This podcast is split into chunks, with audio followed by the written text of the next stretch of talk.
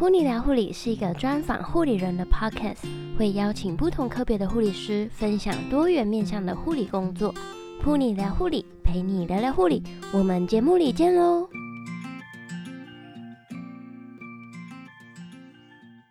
！Hello，欢迎你收听噗妮聊护理第五十四集节目，我是噗妮。时间过得好快，一转眼就到了八月。今年的护理师国考刚结束。各位考生，好好休息一下吧，辛苦了。所以呢，今天普尼特别准备了一集非常轻松的节目，要来和阿鲁米聊一聊斜杠护理师的主题。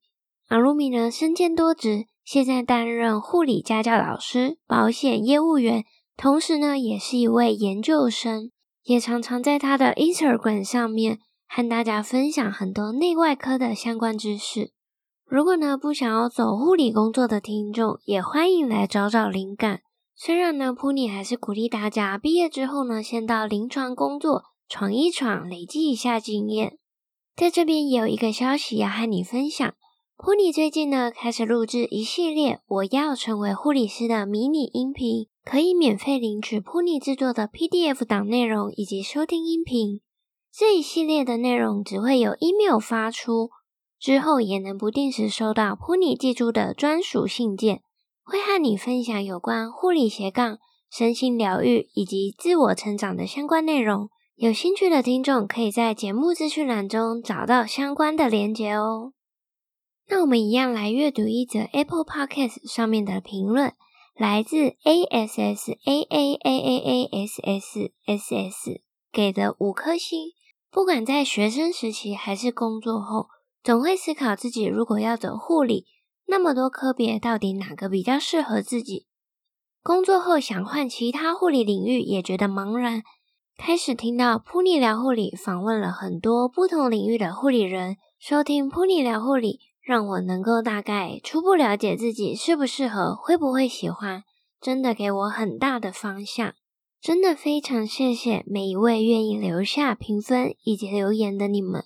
每一则留言与鼓励都是我继续录音的动力。如果你喜欢《Pony 聊护理》这个节目，或者呢觉得节目有帮助到你，请帮我留下五颗星以及评论，并且分享给你身边的朋友，一起来认识护理工作。真的非常非常的谢谢你。在这边呢，也要和你说声不好意思，由于远距录音，音质上比较难控制。噗妮呢，已经在后置方面做了许多的努力，音质的部分真的很抱歉，请多多见谅。那就一起来收听本集的节目吧。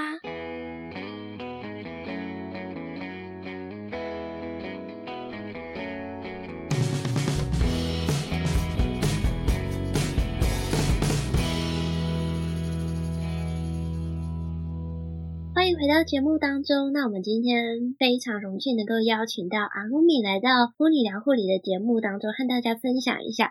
他是一个非常非常厉害的斜杠护理师，拥有多元的一些呃领域上面的知识。那请阿鲁米和大家做个自我介绍。大家好，我是阿鲁米。那我是大护毕业的。那毕业之后就到这个医学中心的病房工作两。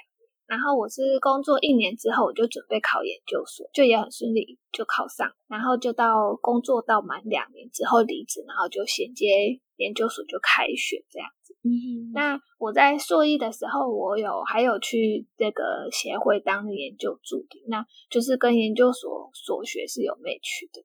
那硕二的时候，因为要开始收案，所以就没有办法继续工作，所以我就就离职了。然后，但也就开启我的斜杠人生。所以，其实我的斜杠是从去年可能八月才开始的。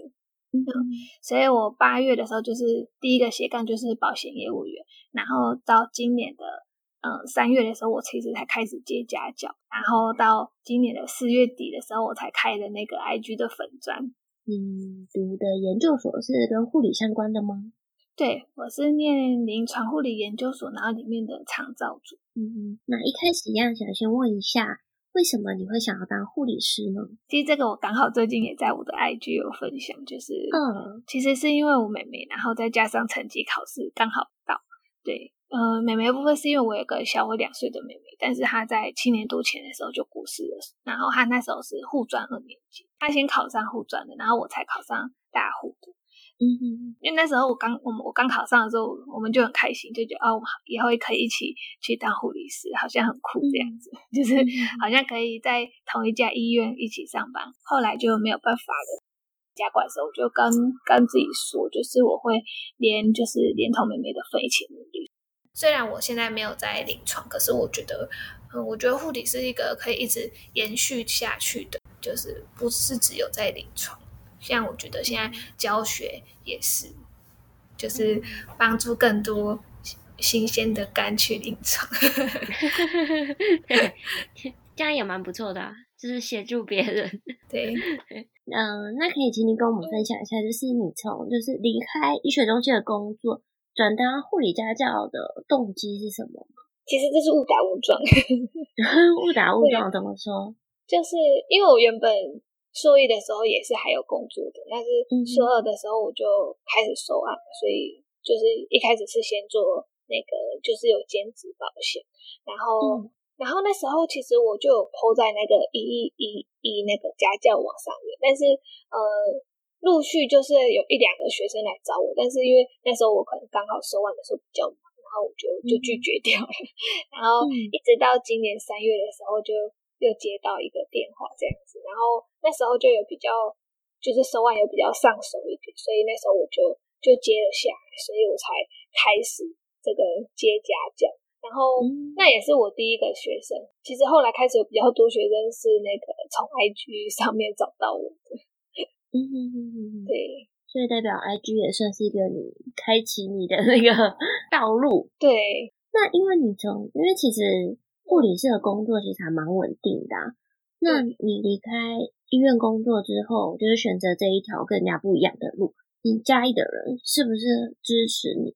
就是其实我家人从小都还蛮，就是从小到大都还蛮支持我的选择，就是他们觉得我都可以想过之后再去做，所以其实他们不太会去干涉我。嗯，那这样很不错。对，然后我那时候有跟他们说，就是我其实我都有安排好了，就是我也有存钱，就是如果我离职之后，那我就算我硕士研究所两年都没有工作，我还是有，还是不会饿死的。但是事实上，我这两年还是一直都有收入，就是我自己还是一个停不下来的人。就是一直静不下来。对，没错。嗯，你离开医院之后，因为其实你都有规划好嘛，就是可能财务啊，或者是时间，就目标可能都已经规划好。对。嗯，如何调整自己，就是要离开医院这个稳定工作，就是调整自己的心态。嗯，我觉得这个真的蛮蛮困难，但是也还蛮重要的，就是、嗯、因为确实医院的薪水很稳定，很优渥，然后就是。离开之后，就是突然收入是会直接被可能砍很多的。嗯，但是我觉得心态很重要，是因为我觉得念研究所是在投资自己，就是未来的出路或者是薪水一定是会在更好的，所以我觉得就是是一个投资，就是要往长远去看。嗯、对，但是我觉得过程真的会蛮辛苦的，因为可能还在念书，然后在收案，然后就看着同学就是可能。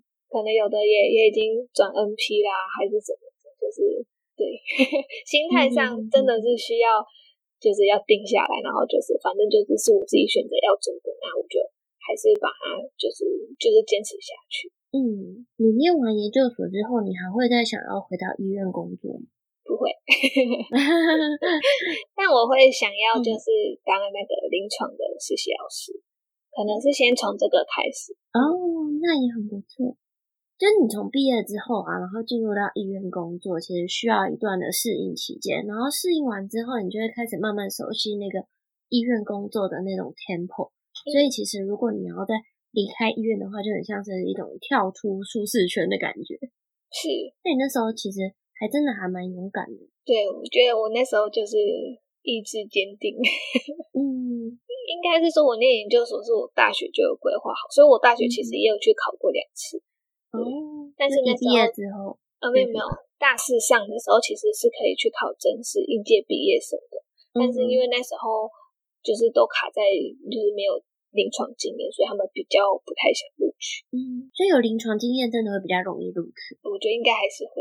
对啊，因为其实我那时候还蛮明显，因为我去台大面试的时候是有分两个阶段。那第一个笔试我有过，那到第二阶段面试的时候就剩四个人，然后四个人他再取两个人，然后后来我发现取的那两个人都是临床超超级资深的。哦，对啊，就是可能到最后，可能最后大家还是会去选择，宁愿去选择有那个临床经验。嗯，那我这边还有一个很好奇的想问，就是，嗯，那你当初有想过就是要边工作边念研究所吗？还是就毅然决然就是一定要把工作辞掉，这样专心念书？没有哎、欸，就是我我那时候就决定要。就是专心念书，因为、嗯、因为我知道杨明很难毕业，所以我那时候就想说我要全职，然后希望可以两年准时毕业。殊不知遇到疫情，现在毕不了业、哦、啊！疫情毕不了业，嗯，因为我的收案比较收案被中断了，所以我、嗯、我现在也我现在已经念两年了，就是到今、嗯、对两年了，但还没办法毕业。疫情真的是打乱很多人的计划。对啊，这个心态也是转变的很困难。对，这也是很需要调整的。对呀、啊，对，现在就是要去适应一下那种不正常的日常。嗯，可以跟我们分享一下，就是护理家教老师的工作内容吗？应该就顾名思义，是不是就就是嗯教导学生？对，我可以分享一下，就是因为我的学生会有两个两个族群，就是嗯一种其实是还没有国考的，就是他们只是还在上课的，然后我就是会。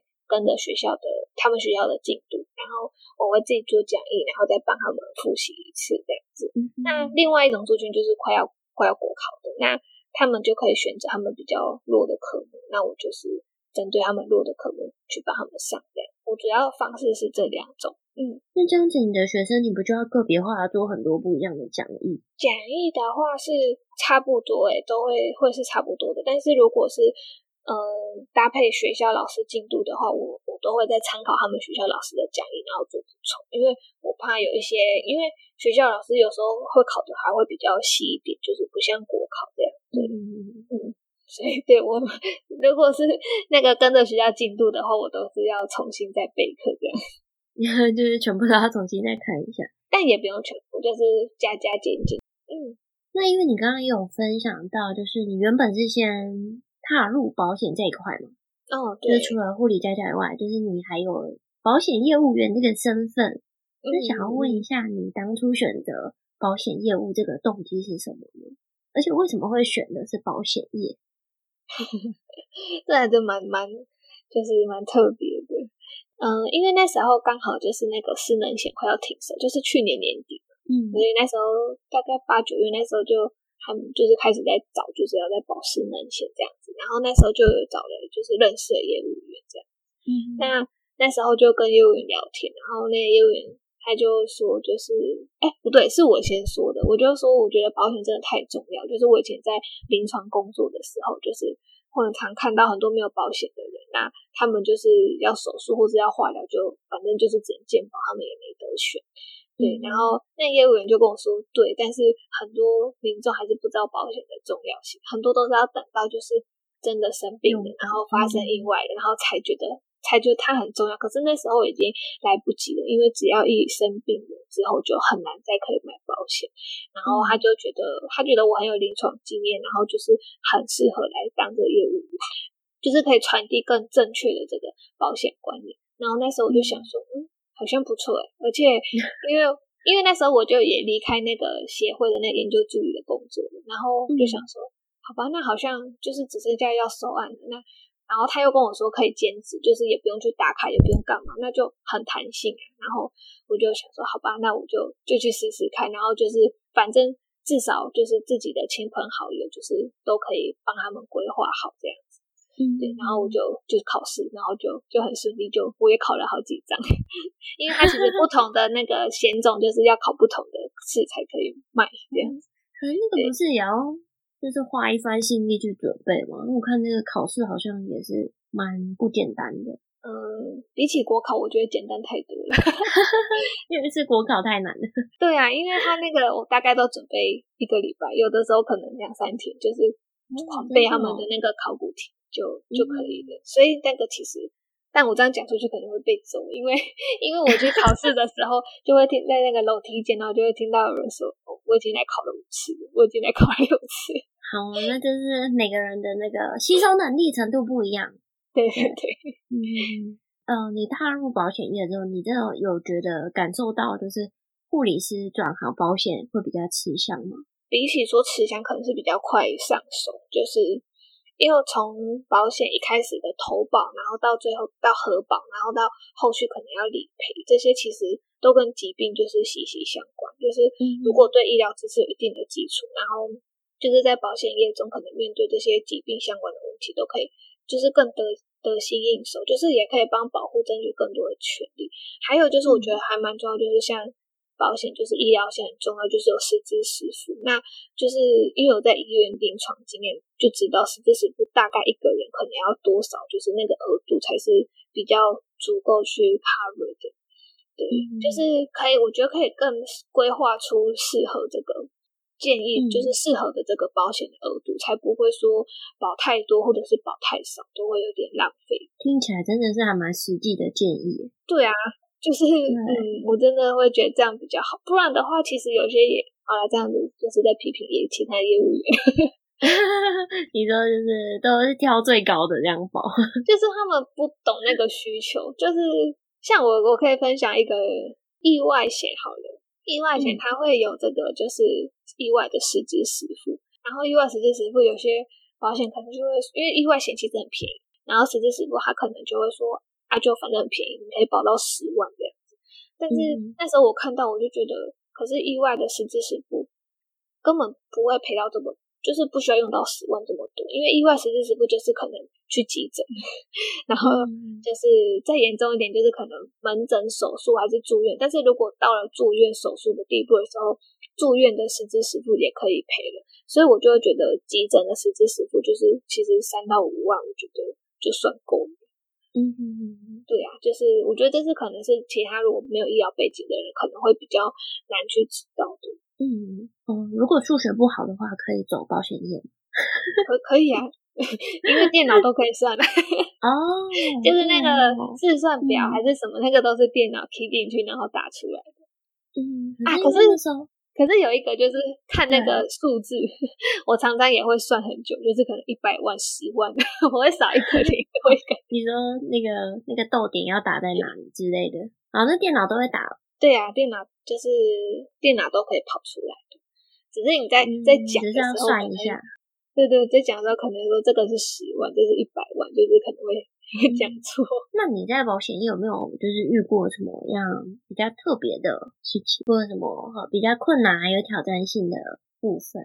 其实我觉得最困难的是，就是 就是我没办法去改变，就是我好朋友的保险观念，这是让我觉得最心有余力不足的地方。嗯，就是我觉得这也是我做这个最困难的地方，就是我明明觉得保险很重要，嗯、但是有些朋友他们可能。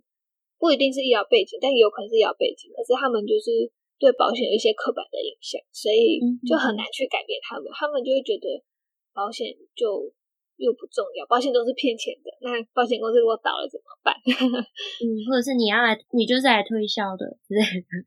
对，然后、嗯、可是我我就知道这很重要，而且我也不会卖你太贵，就是我我一定会挑你适合的。对，就是。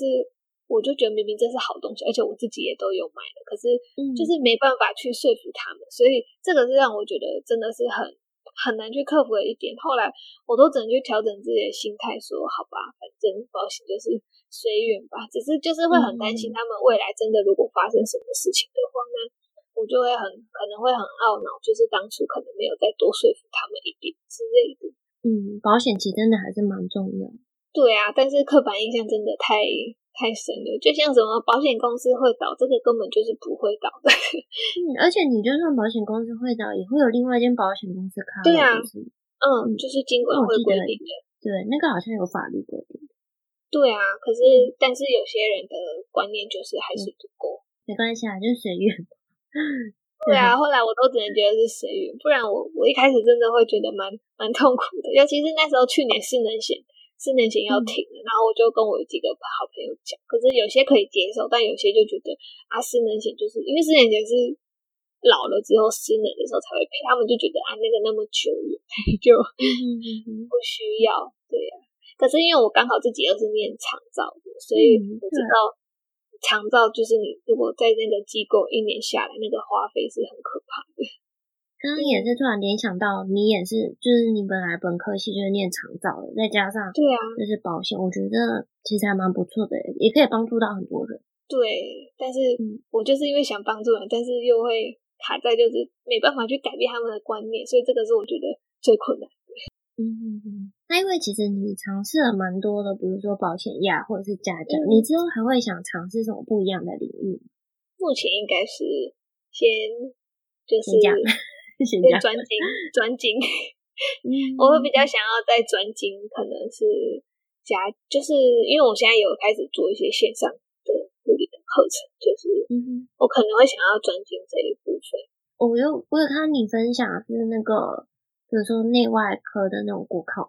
对啊，就是我目前是贴文嘛，然后再就是因为我最近有做了一个那个内外经验的解析线上课程。嗯感觉你也是蛮适合这一方面的，就是虽然我觉得压力蛮大的，可是就是收到一些就是 粉丝来的这些回馈，就会觉得好像真的有帮助到他们，就还蛮就是觉得好像还是可以努力下去。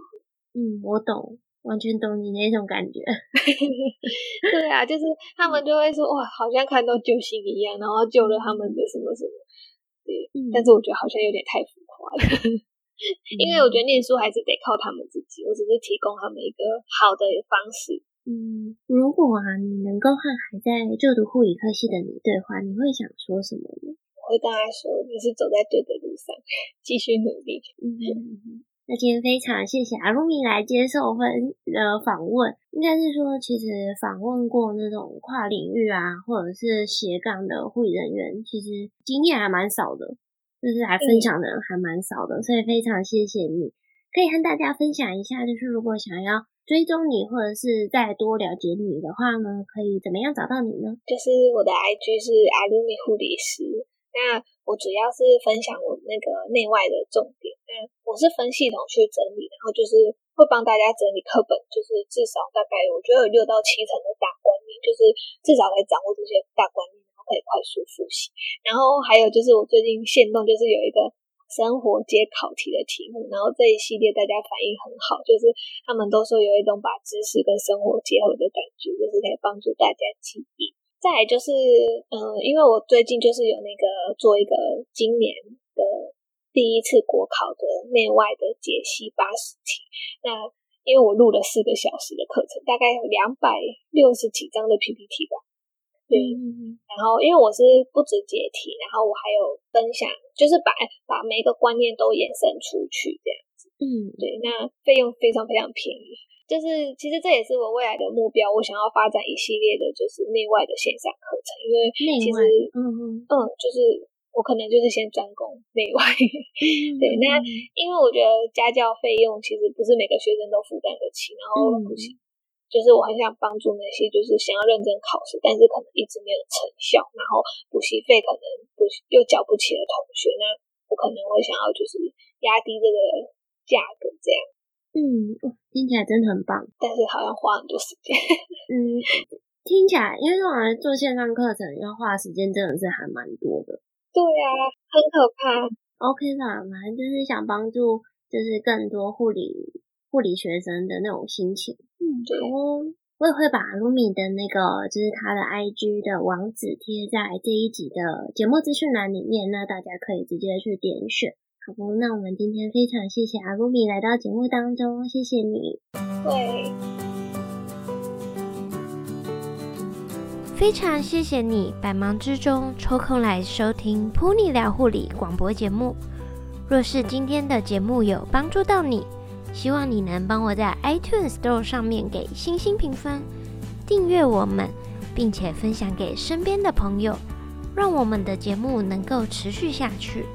再次献上最深的感谢，陪你聊护理，陪你聊聊护理，我们下次见喽。